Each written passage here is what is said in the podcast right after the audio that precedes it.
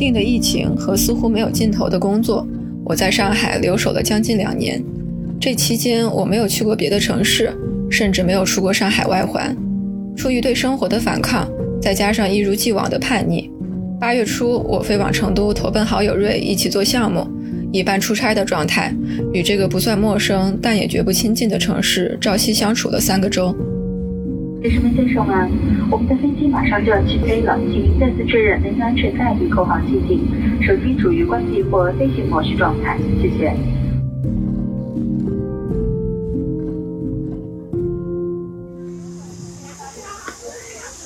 法国地理学家潘什梅尔有个说法，我特别喜欢：城市既是一个景观、一片经济空间、一种人口密度，也是一个生活中心和劳动中心。更具体的说，也可能是一种气氛、一种特征或者一个灵魂。说起成都，我最先想到的是川菜和九眼桥，还有就是赵雷唱火的那首同名歌。但在歌里提到的小酒馆所在地玉林，我过上了另外一种完全不一样的，也远超出预设的城市生活。东起人民南路，西至永丰路，一环与二环之间的就是传统意义的玉林。这里是圆亭洞口中改革开放后成都最早大规模开发的小区之一，也是建筑师刘家坤嘴里成都的玉林、纽约的苏荷。这片面积仅两平方公里的区域，有大大小小近百条的路、街、巷，构成了复杂的玉林宇宙。即使跟着导航，我也逛得晕晕乎乎的。瑞去年刚从纽约毕业回国，而我此前来川渝地区也只去过几个热门打卡点。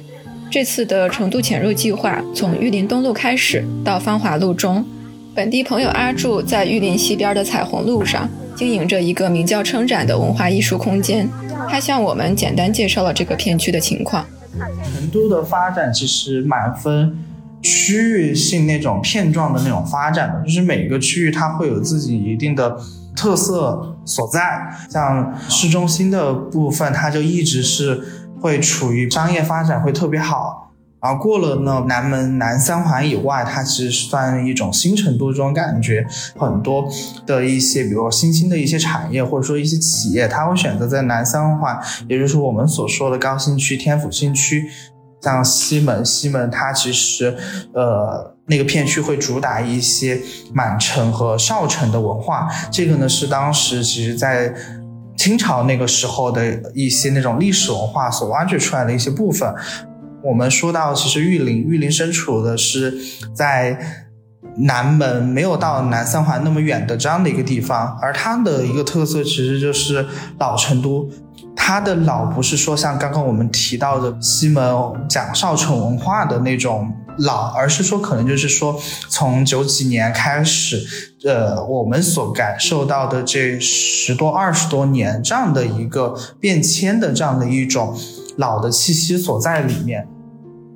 整个它玉林其实它的发展会更偏向于三个阶段，第一个阶段是说在九几年的时候。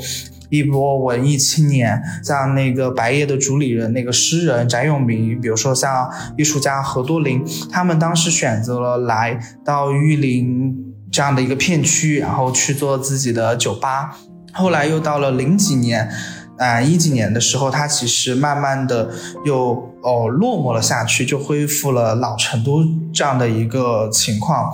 然后又直到赵雷的那首《成都》，把这个地方。啊，给唱火了。他那首歌有唱到小酒馆，有唱到啊玉林路，但是玉林其实是没有玉林路的，而小酒馆的那条路其实叫做玉林西路。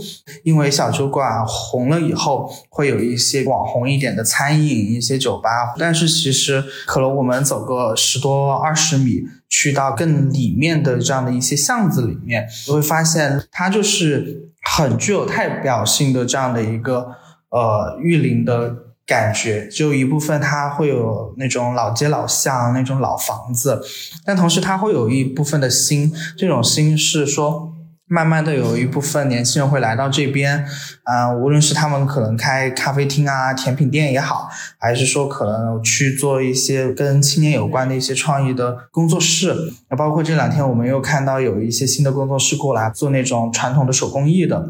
还有可能是做一些复古的那种 vintage 的各种形态的都会慢慢的来到这边。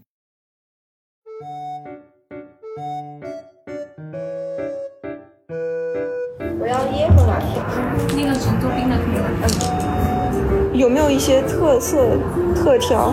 呃，现在的话只有一款呃气泡冰美式，还有百利甜拿铁。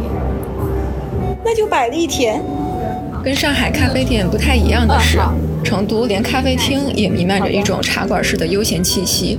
下午两点钟，一街巷子里坐满了在看书的女孩子们。我点了杯百利甜咖啡，开始游荡。哦，外带吧，外带吧。巷子里是玉林东路社区与武侯区残疾人联合会共同发起的社区残障友好空间。这是个透亮的老旧建筑改造，藏在社区居委会办公楼背面，后面连着社区的院坝。院坝四周的树和建筑，加上小舞台，围合成一个天然的聚集空间。有三三两两的居民在摆龙门阵，听说此前这里还举办过 live house 表演，就很像一个天然的小剧场，就不能演太晚。啊，是，全是居民区，是，都是老年人。但也要看什么戏，如果是演这种什么粤戏啊、黄梅戏啊，那可以十二点；但如果是蹦迪的话，那就八点。八点，饭都还没吃。是的，和店长聊了会儿天，我和瑞看他请奶奶们进来坐着避避热气。奶奶们也喜欢这样的空间，还说我们年轻人有福气。喜不喜欢？喜欢。哦，我说这是老年人不好意思进来的。哦，我里头全部是年轻人在里头。成都话我听不大懂，但心里想着，如果我老了也是这样就好了。你说的不一样，老的说的不一样，嘎。我我今天我见外头好热，我在那头坐会儿。那现在这个好享福哦，你们。对对对对，真的享福。嗯。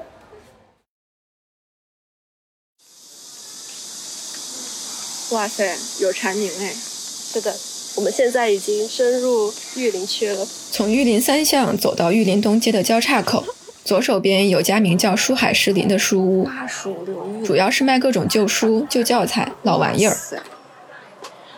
这也太帅了！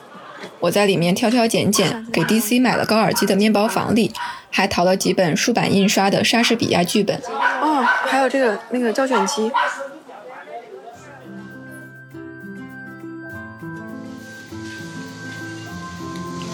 玉林社区美食体验之旅，往右手边走，拐个弯儿就到了美食聚集地玉林街。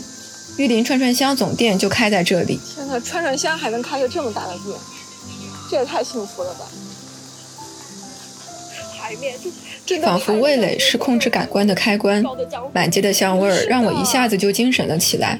鼎鼎有名的黄金门口排着大长队，兔子现烤现卖，额外花两块钱就能抽成真空带上飞机。有些豪客一出手就是七八只。到了路口直着走是好吃自贡客，瑞和朋友们聚餐的最爱选择。对对，不是不是你们可以吃到的那种的串串是。安排到我们的美食。路口右拐就到了玉林横街，相比前面的饭店，这里更像玉林综合市场的延展。不宽的街道两边都是骑着电动三轮的小贩儿，勉强留下一个车道的距离。这附近的墙绘以诗画芙蓉为主题，阳光打下来，斑驳地印在墙上。一栋栋的小院子也以花命名：枇杷园、樱花园、桂花园、紫金园，淳朴又迷人。这边的树也长得好，哎对。许是菜香气太浓郁，周遭的声音又太真实。我往前走着，只觉得一下子陷入了电影才会有的人间烟火里。玉林街头版《澳门风云》，没有空桌，对，座无虚席。啊，你看还是市场门口被树荫蔽住的大片空地上，奶奶、叔叔、娘娘、婆婆、爷爷围在铺了塑料布的石桌子上打牌，有的抢占了水泥凳子，有的就随意坐在瓷砖台子上。来晚的只能领个站票，你来我往，牌被甩得呼呼作响，一副棋牌争霸赛的架势。娘娘，你们打的啥子牌哦？打的扑克，打一百分。呃，斗地主吗？不是啊，一百分。打百分。是吗？我 没有打过，没有打过。不是你们斗地主的啊，就是打分嘛。牌子搞不定。他们那里我们有信。我们只管无盐柴米，最基本的生活吃了就爽。那你平时几点开始打嘞？四点半。下午吗？哎。哦。而空地后面就是他们嘴里的柴米油盐，二姐兔丁、蘸起包子、片皮烤鸭，卤味的鲜香混着蔬菜的清香，还有花果的幽香。我临阵磨枪学了两句成都话。这个多少钱？这个好多钱？这个好多钱？嗯，然后便宜点儿，便宜点儿，便宜点儿。这个好多钱？便宜点儿。门口裁缝店老板正倚着树打盹儿。树另外一边有只小奶猫，我和瑞跟他分食了玉米饼。路过会给社区提供免费午餐的锅盔店，一头扎到有点脏脏乱乱的市场里面。哇，好香啊！什么在香？酒。我们没找到那家据说豆瓣酱和手工海椒面特别好吃的陈大姐档口，便在门口买了些干辣椒。这个干辣椒咋卖的呀？市场门口有很久都没有见过的载人三轮车，司机也都是家住附近的居民。换一辆车在玉林片区穿梭，基本都是五块钱。二两多少呀？哦，那差不多。过了综合市场到玉林中路，如果往北走，是阿柱办公所在的彩虹街，架在蓝天路之上，中间有白云街穿行而过。彩虹街的隔壁就是大名鼎鼎的玉林西路，这里曾是成都重要的文艺聚集地，民谣酒吧、小酒馆不必说，以文化沙龙闻名的老白夜酒吧也曾在此附近。据说去年因为疫情，玉林有大批的酒吧和店铺关门，但也有不少新的空间以无畏的姿态继续肆意萌发，其中就包括撑展。平时他们会不定期举办一些展览、演出。甚至还开发过为彩虹街定制的剧本杀游戏。春展那天没有公开活动，我们就与阿柱聊了聊他搬来玉林的缘由。虽然我们现在的工作室在那个呃彩虹街这边，我们自己叫撑展，但是其实我们自己一直有在做其他的一些品牌，比如说像青年组织海浪公社，就是基于海浪在研究成都的一些青年文化，然后去通过这样的一些青年文化去做一些内容，包括和一些品牌来合作。就最开始，其实我们自己也有在一些联合办公空间，在一些写字楼里面。但后来有一个契机，就是当朋友的书店在这边落脚了以后，然后就过来去逛了一圈，就发现其实，呃，一个是说很喜欢这边社区和街巷的感觉，然后同时呢，其实还有一个原因就是关于成本嘛。让我们去租一个可能写字楼，或者说一个联合办空间的工位，哎，一个团队下来可能都还是要个几千，可能甚至上万的这样一个成本。但是其实当我们去租用这样一个铺面的时候，并且是在这种老街老巷里面，它的费用其实是还蛮低的，而且我们可以把各种的改装，然后重新设计，把它做成我们自己想要的，呃，这样的一个感觉。所以当时就思考了一番，然后就来到这边了。那那个时候单纯只是觉得说，这个地方我们日常办公，那有有的时候我们可以去做一些展览，那我们不如就叫做撑展。撑展这个名字呢，它其实是一个四川话，层展就是说是指一个人，比如说好看，撑撑展展的。我们其实做一些展览，肯定想要去做一些好看的展览。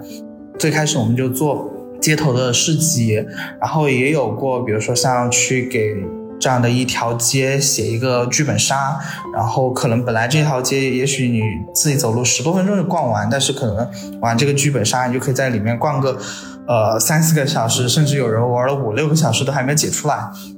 而当我们真正的其实把撑展作为一个单独的一个品牌，是这样的一个契机，是当时社区的。呃，工作人员有一天敲开了我们工作室的大门，他就说，意思就是说我们是那个社区的工作人员，我们就很好奇你们到底是做什么的，然后我们就开始聊天，然后他们听到以后就觉得，哎，这个还蛮有意思的，是他们主动来问，他说，那这些东西其实是不是能够带到社区里面来，并且是不是只有年轻人能够。哦参与到这些，而是说可能其实其他年龄段的人们，他们也许对这个东西也会感兴趣，或者说他也是可以来，无论是凑个热闹也好，还是说可能参与进来也好。所以当他们其实主动敲开这次门，以及他们主动来发了这样一个问以后。我们才开始就思考，那这件事情到底能不能行？但是到后面，我们真的去做一些社区的东西的时候，在这个里面，比如说去做一些街巷的艺术展，然后去做一些社区的故事，然后开始，比如说和这个社区里面那种哦两百人的那种舞蹈队，那种娘娘广场舞舞蹈队的那些娘娘们聊天，这个时候才感觉你真正的有在这个地方有去扎根。我觉得这件事情是，呃，还蛮还蛮棒的。就是这个是可能，如果说当初我们真的选择，比如说依然去到市中心，依然去到那种高楼大厦的天府新区，去到那种高楼里面，可能我们不会遇到的事情。嗯。穿过玉林中路，贝蕾街的三花书院是一家社区图书馆。名字取自李白的“日照锦城头，朝光散花楼”。这里是与人间烟火的综合市场完全不同的另外一种市景。三面围合的两层老建筑夹着一个小小的院子，院子中间的树遮住了整个天空。创始人廖云曾经形容这棵树像是一把伞，把整个院落都护住了，美好又诗意。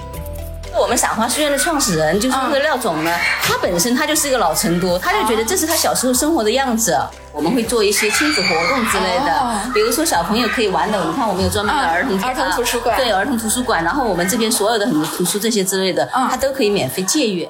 今天是正好有一个，就是说是那个新书发布会，就是一个分享会在这里。我们平时因为会请到很多，比如说文艺界呀、作家协会啊，就是作者之类的，他们有一些新书，我们可以过来跟，就是说我们社区的居民一起分享。比如我们为什么这棵大树下面我们做树下一谈，就是讲解一下一些老成都的一些呃历史啊、人文啊之类的。所以说，因为这本身玉林西路它就是一个老成都的一个缩影嘛。到书院的时候，正赶上附近小学放学。院子里热热闹闹的，叔叔们喝茶，年轻人聊文学，小朋友在玩耍。我们横穿院坝，路过打乒乓球的母子，帮一个害羞的小妹妹捡起球，和从书院里出来的几个小男孩撞了个满怀，还顺手解决了一场小朋友的气球纠纷。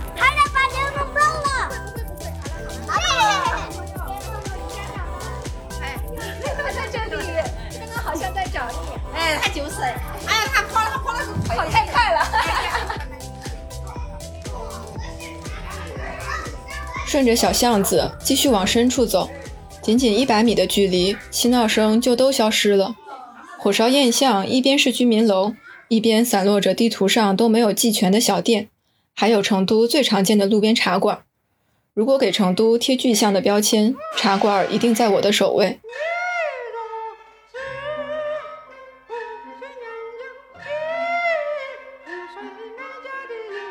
一城居民办茶客。历史学者王迪在自己的《茶馆两部曲》中，曾经将成都的茶馆比拟成欧洲的咖啡厅和美国的酒吧，认为它是公共空间和公共生活的集中地，也是地方文化和社会关系的强烈表达。成都茶馆是我心里真正的城市客厅，它足够包容和舒适，做什么都不会显得突兀。花上五块十块交杯花茶，打牌打盹儿，看书看报，写点字儿聊会儿天，或者什么都不做，就是发呆。在二十世纪初，成都便有五六百家茶馆。到了两千年，政府公布的数据多达九千九百家。它曾是三教九流聚集之地，是信息交流中心，也是成都的微缩写照。有人曾预言茶馆会消失，在民国，它也曾被严格管控。但我们认为，城市是某种氛围和灵魂。茶馆非但没有衰落，反而在更多相似场景里坚挺地表达着精神内核。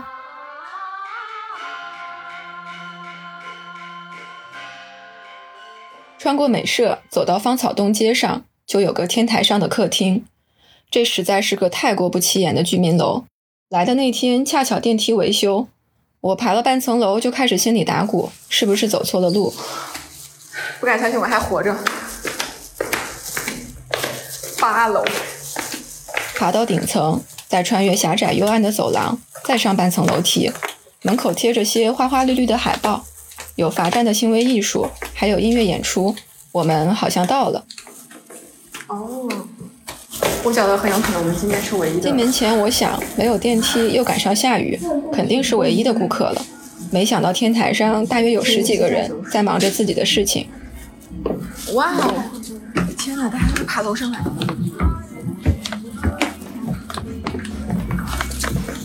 这是个卖咖啡、茶和酒饮，另外有些独立工作室的小文化集合体。平时也会有些活动或者演出在这里举办，有点地下文化的意思。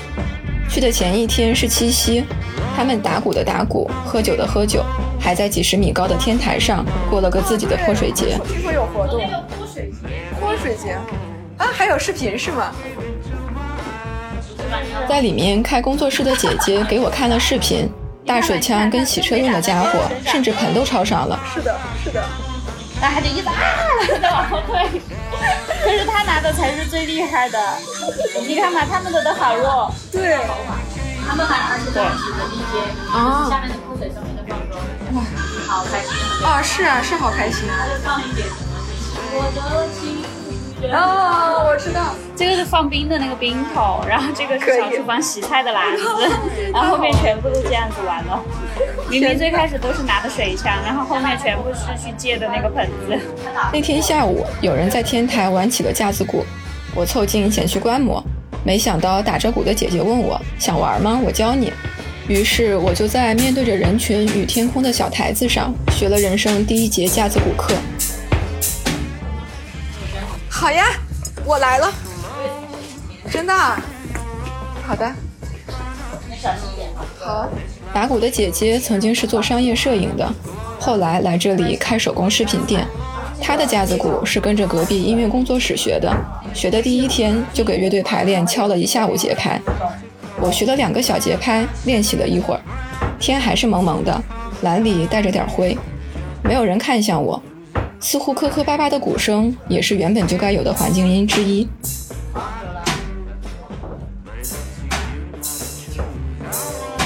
看一下午云，练一整天琴，这是一种我没有想象过的生活。此时上海离我很远，我离上海也很远。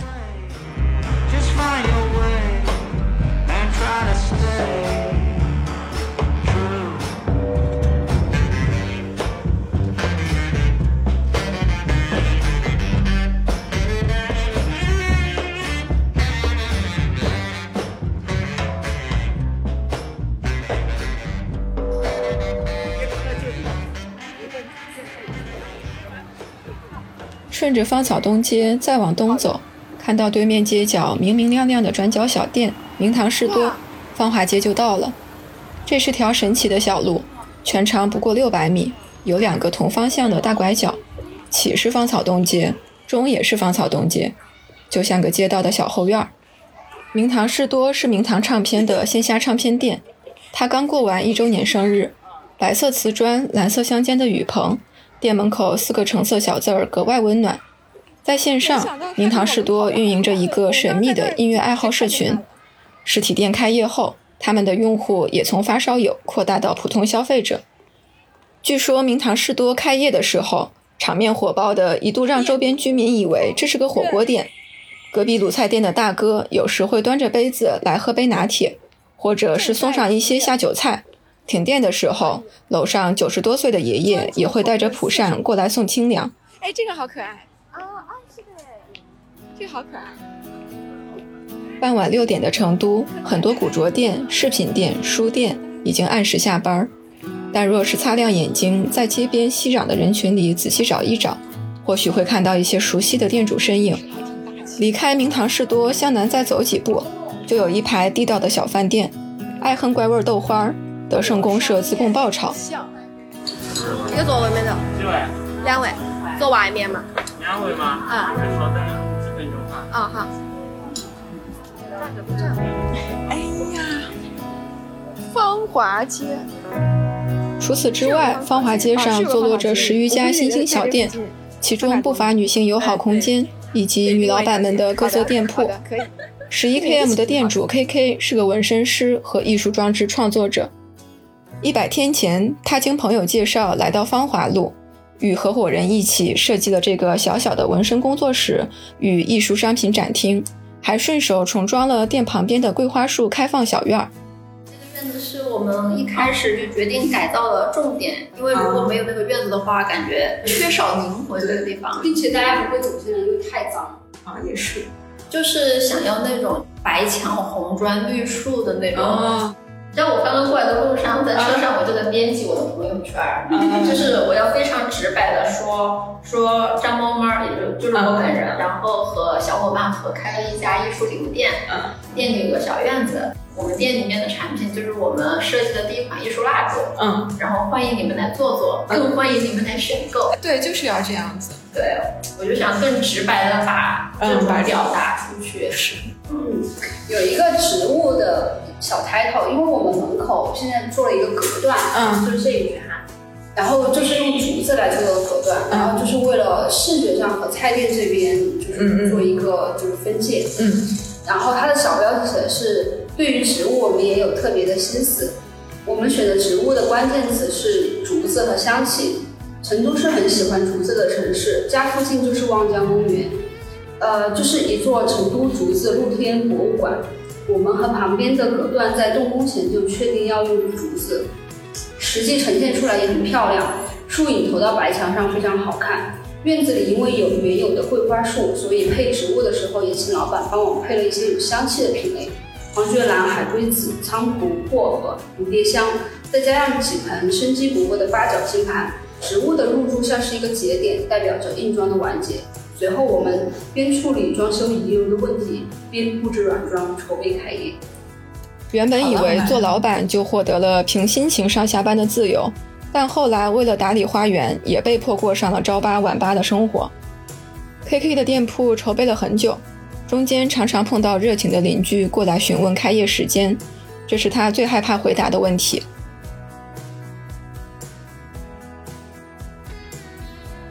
最近老土老自己。要每天都工作十二个小时左右。哇，为什么要这样？就每天现在就是养了花之后，那个老板跟我说，你要养好，要要照顾好它们，你就得早上早点来。嗯。我想就是一般下午什么，中午再来开个店什么的。为什么要那么早来呢？早晚一次各浇花。那你时间往后推一点不行吗？中午就会要刚土晒不行，就是。那个浇花是要有。就是规范的，要浇多久？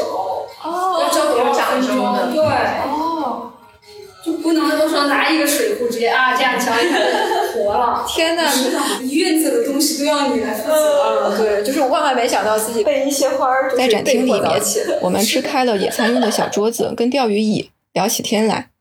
周围街坊、顺路过来的朋友，甚至是非人类邻居猫咪小七和狗子小黑。他们时不时加入我们，又告别。所以你这个店从租下来到开业用了多久？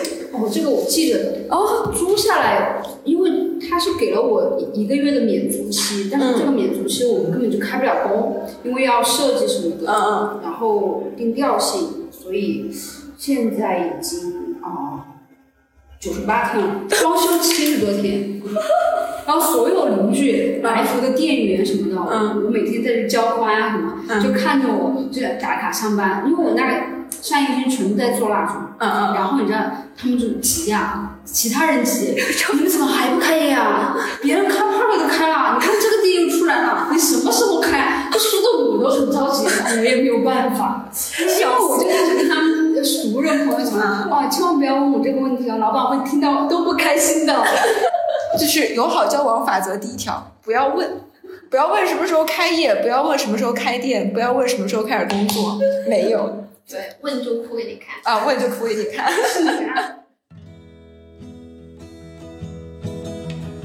哎，小黑。哎呦，来串门了嘿！太好了，小心说了，对，又来了，他被疯狂抓，还拍了一些照片，真的啊，被疯被疯狂抓。十一 KM 刚开发的周边商品是一款名叫“燃烧女子”的艺术蜡烛。KK 将他之前从事纹身工作时接触到的关于女孩自我成长的故事，以及她对女性力量的理解融入了创作。因为我们之前看到一些蜡烛，如果是关于女性身体这一方面，就是非常情色和女性，要么就是很暴力的那种。对，反正是绝对是男性凝视男性审美，对男性凝视下一个审美，就没有一个关于女性的自我表达。对，然后蜡烛现在这个市场来说，呃，做很多就是大家会追求一些，嗯，方向不一样，嗯嗯，所以它出来的风格也不一样，嗯，但是我觉得好像还没有人去涉及到这个方向，嗯，现在这个方向，所以就想尝试一下，并且它。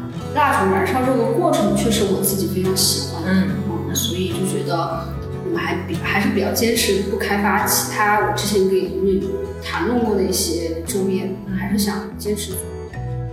哦，昨天有一个也是呃女生啊十八十八点我关门了之后，她就过来，她下班也是像现在这样，我把椅子都搬到这儿，然后开始聊关于。蜡烛，然后他就说，其实我自己看到这一个整个燃烧的一个过程或者怎么样的时候，我心里很很伤心，就是悲情的元素会占更多，嗯，就是聊一些，所以我为什么会觉得说十八点之后，我整个人的一些状态或者怎么样，我也更愿意一对一，或者是小个小范围和大家分享一些这种，而且每个人。在这天的最后，我们带着从爆炒店打包的兔肉走进了 Match Room，。这是三个年轻女生一起开的女性友好小酒吧，自己设计的酒单里暗藏着懂者自懂的惊喜。这个枣真的好香啊！就那个枣的香气，真的很养生。嗯。在它出之前还要烧一下，把那个枣枣香气烧出来。怪不得它这么香。就是我们本来就想做一个性别友好的空间，嗯，然后这个空间是以酒为依托，嗯，然后可以呃比较轻松的、自在的，当然有安全的，嗯，然后让我们社群里的人或者是对性别这个议题感兴趣的人，然后能够在这边一起玩儿、做点事等等。那么对酒单来说的话，既不能让路人、客人们觉得不适，有不适、有冒犯，但是呢，我们又还是希望，呃，专注我们的主题，然后让大家有，呃，跟大家产生有连接，然后希望大家对这里产生一个归属感。我觉得我们酒单比较有意思的一点，不同的一点就是，呃，我们是从概念先开始的，嗯嗯，就像很多呃鸡尾酒吧，他们的创新酒可能是从，呃，口味上。或者是搭配上，就先从食材上去考虑。嗯，然后，但是我们是先有一个概念，我们想要传达什么，嗯，然后我们再去找适合它的味道。嗯嗯。以前的时候，我在酒吧上班的时候是，呃，对酒的理解可能就没有没有太没有这种从概念上去理解一个酒的那种感觉。后来是有去一家酒吧，然后当时他们出了新的酒，就想让我们尝一下，然后他就说。做了一杯酒叫丢丢，然后丢丢是嗯他们的一个朋友，就是捡到的一只流浪狗，然后那只流浪狗去世了，然后他就纪念，对为这个为这只小狗做了一杯酒，而且我觉得很有意思的是他他说呃那个小狗总是很忧郁的样子，所以他把那个酒体做的很浑浊，而且还配了一个他们在门口就是有客人吐了一个籽，结果长出了一棵一棵柠檬树，然后他们就配了一个那个柠檬叶，然后我。当时就是有有被触动到，我也觉得就是，哦，原来鸡尾酒可以这样有意思。嗯，对对。而且我觉得，因为我们其实开酒吧是走的野路子，嗯嗯，就是我们并不是很多年通过就是学徒制度训练上来的调酒师，嗯嗯，啊，然后我们又非常注重我们这个空间的概念，所以我们希望它是一个可以让来这里的人喝的很开心，然后它是饮品，然后带酒精的，嗯，这样子。并不是想走那种经典的鸡尾酒吧，或者是威士忌吧，或者是等等你所看到那种酒吧的路线。明白，可以 get 到，但酒还是很好喝的。那你们在开酒吧之前在做什么？的？在酒吧上班，之前会摆在就是九眼桥桥头一个呃酒吧，嗯，然后在那儿做了一段时间的那个是调酒，呃，八福家族，哦哦哦，对，然后但是呃好像是那一家老板呃有拖欠工资，然后呢还 PUA 员工，然后压榨员工，就是呃比如说说好的工作多久，但是其实工作时间比这个远远超了，就是超了很多很多，嗯，然后。呃，然后也特别性别不友好。嗯嗯嗯。其实，嗯，我现在回过头来想，就就其实差不多就是服务业的现状。嗯嗯。对，基本上，呃，现在可能不只是服务业吧，去很多行业里面。可能被压榨，嗯，然后超时工作，性别不友好，就是大环境，嗯，对。但是当时我是刚毕业没多久，然后第一次进市场，嗯，所以那个事情对我就是我非常不能接受，嗯对我冲击很大，然后那种正义感爆棚，我一定要，我一定要就是跟，嗯，一定要为自己承担这个，对对。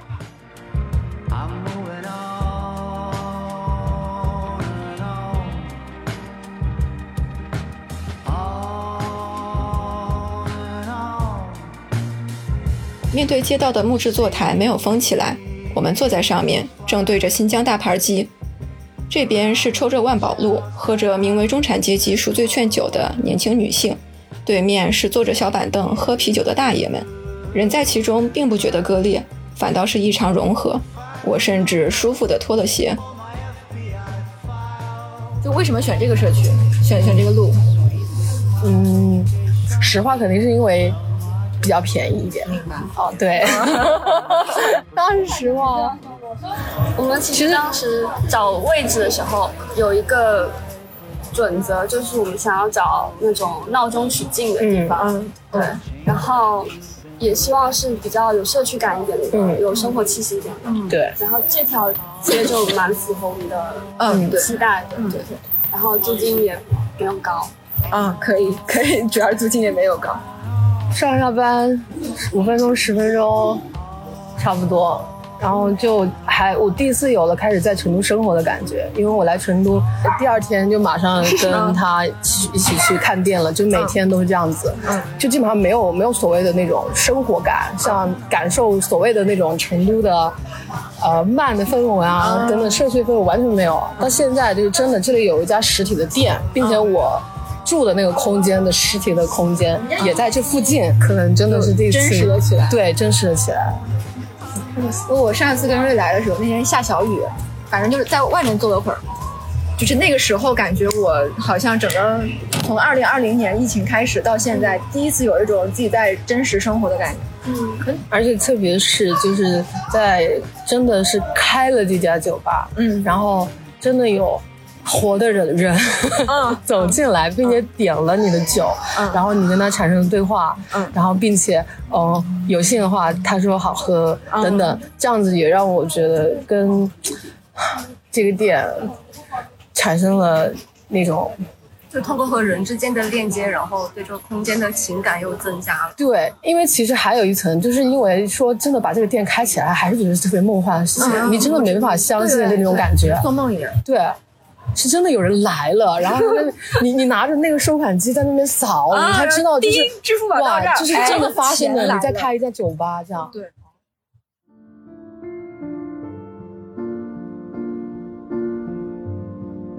夜色渐重，居民楼开始慢慢黑了，时不时有晚归的人在路边停好自己骚气的车子，转身没入黑暗里。我在计算明天回上海的航班要几点起床。顺手盘点着买的薄膜唱片、书和蜡烛。或许楼上睡梦里的人并不会梦到楼下的燃烧女子，正如同此刻，我并不关心闪烁不停的工作群。我们彼此没有睡在同一个夜里，但却是生长在同一条街道上，互不干扰，刚刚好。